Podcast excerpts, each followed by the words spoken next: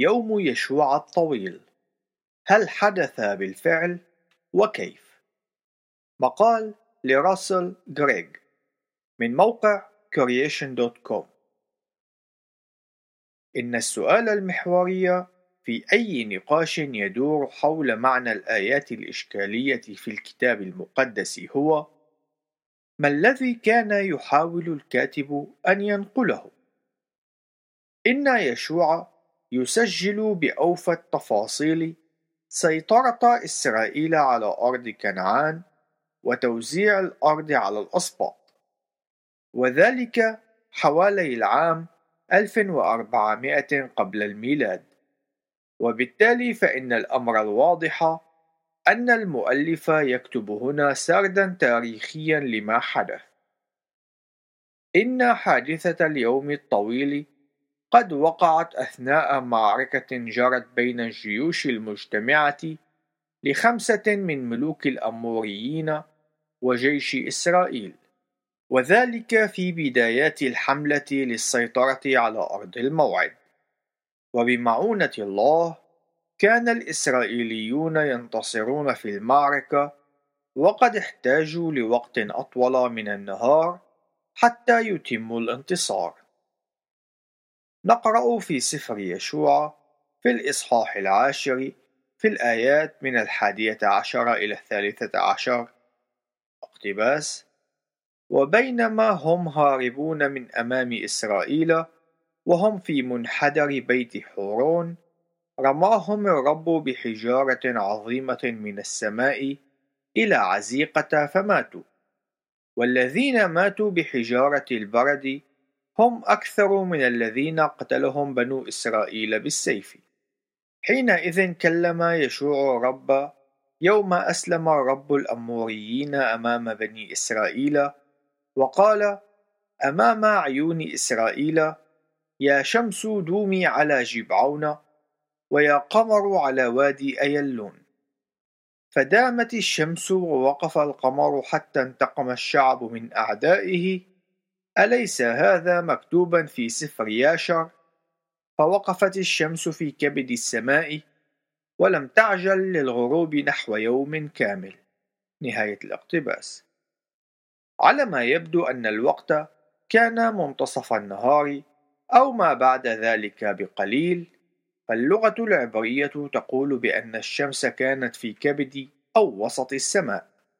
والكاتب يقول لنا بأن الشمس لم تعجل للغروب نحو يوم كامل وهذا الأمر الذي يتم تقديره في العديد من التفاسير على أنه فترة 24 ساعة عوضا عن كونه مقتصرا على الجزء النير من النهار يوجد لدى العديد من الثقافات عدد من الأساطير التي يبدو أنها تعتمد على هذا الحدث. على سبيل المثال، الأسطورة اليونانية التي تقول أن فايثون ابن أبولو قد عطل أو أوقف مسار الشمس لمدة يوم.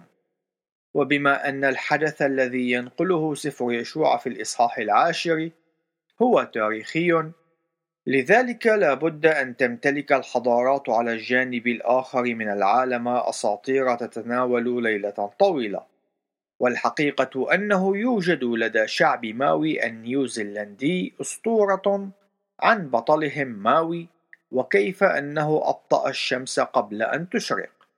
في حين أن سجلات أحوال كواتيتلان المكسيكية والتي تسجل تاريخ إمبراطورية كوالهاكان والمكسيك تقدم تسجيلا عن ليلة طويلة امتدت لفترة إضافية من الزمن وتجدر الملاحظة إلى أن الأموريين كانوا يعبدون الشمس والقمر وسيكون لإجبار هذه الآلهة على إطاعة إله إسرائيل أثرا سلبيا مدمرا على الأموريين.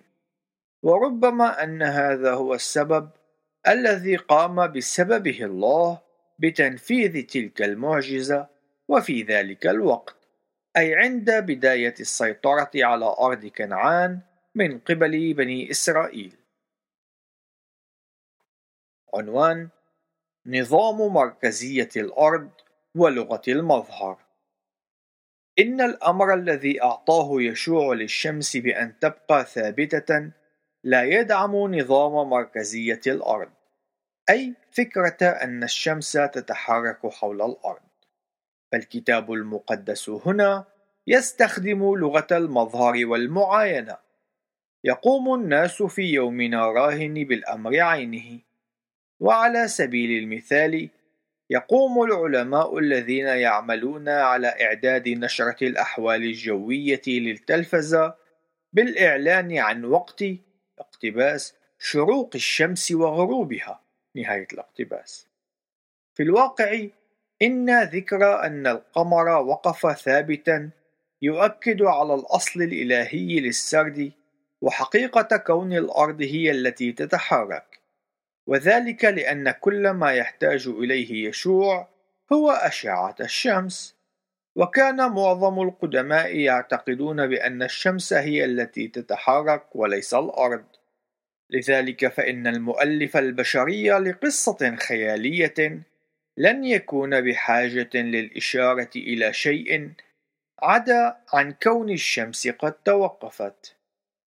عنوان ناسا واليوم المفقود تطفو بين الفينة والأخرى شائعة مفادها بأن العلماء أثناء استخدام الحاسبات الآلية في وكالة ناسا لتفقد موقع الكواكب اكتشفوا بأنه يوجد يوم مفقود من التاريخ.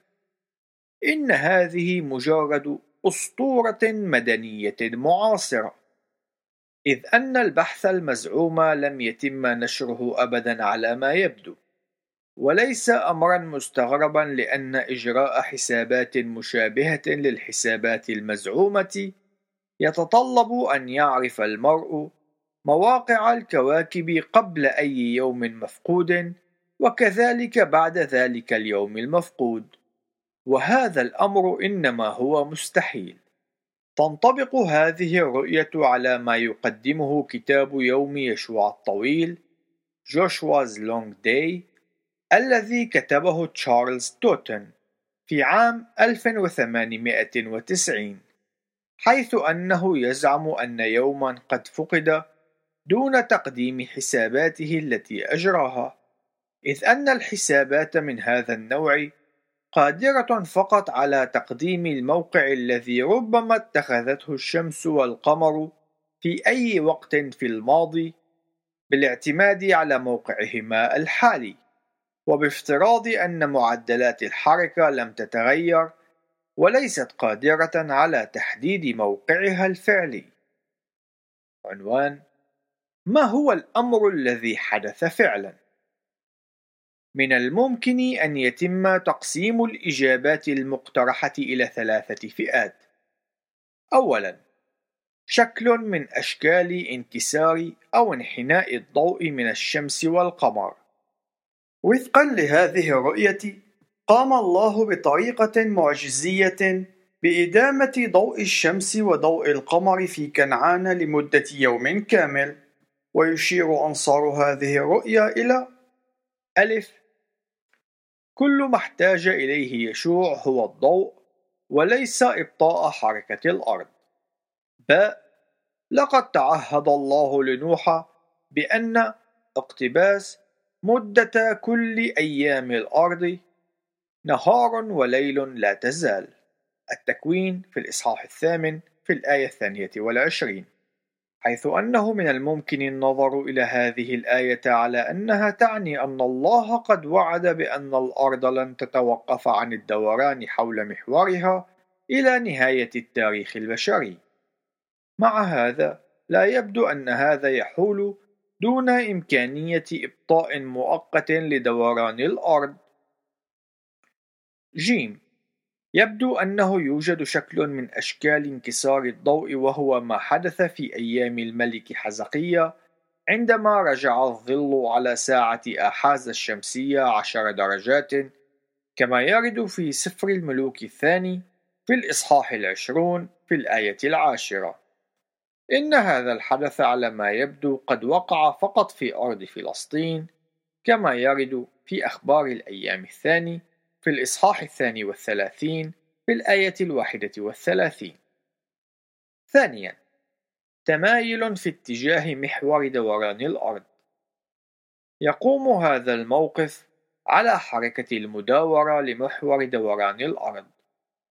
لتتبع مسارا منحنيا بشكل حرف S اللاتيني أو بشكل مسار دائري في السماء ومن الممكن لحدث مماثل أن يعطي الانطباع للمراقب بأن الشمس والقمر كانا ثابتين لكن ليس هنالك من حاجة لتباطؤ فعلي في دوران الأرض.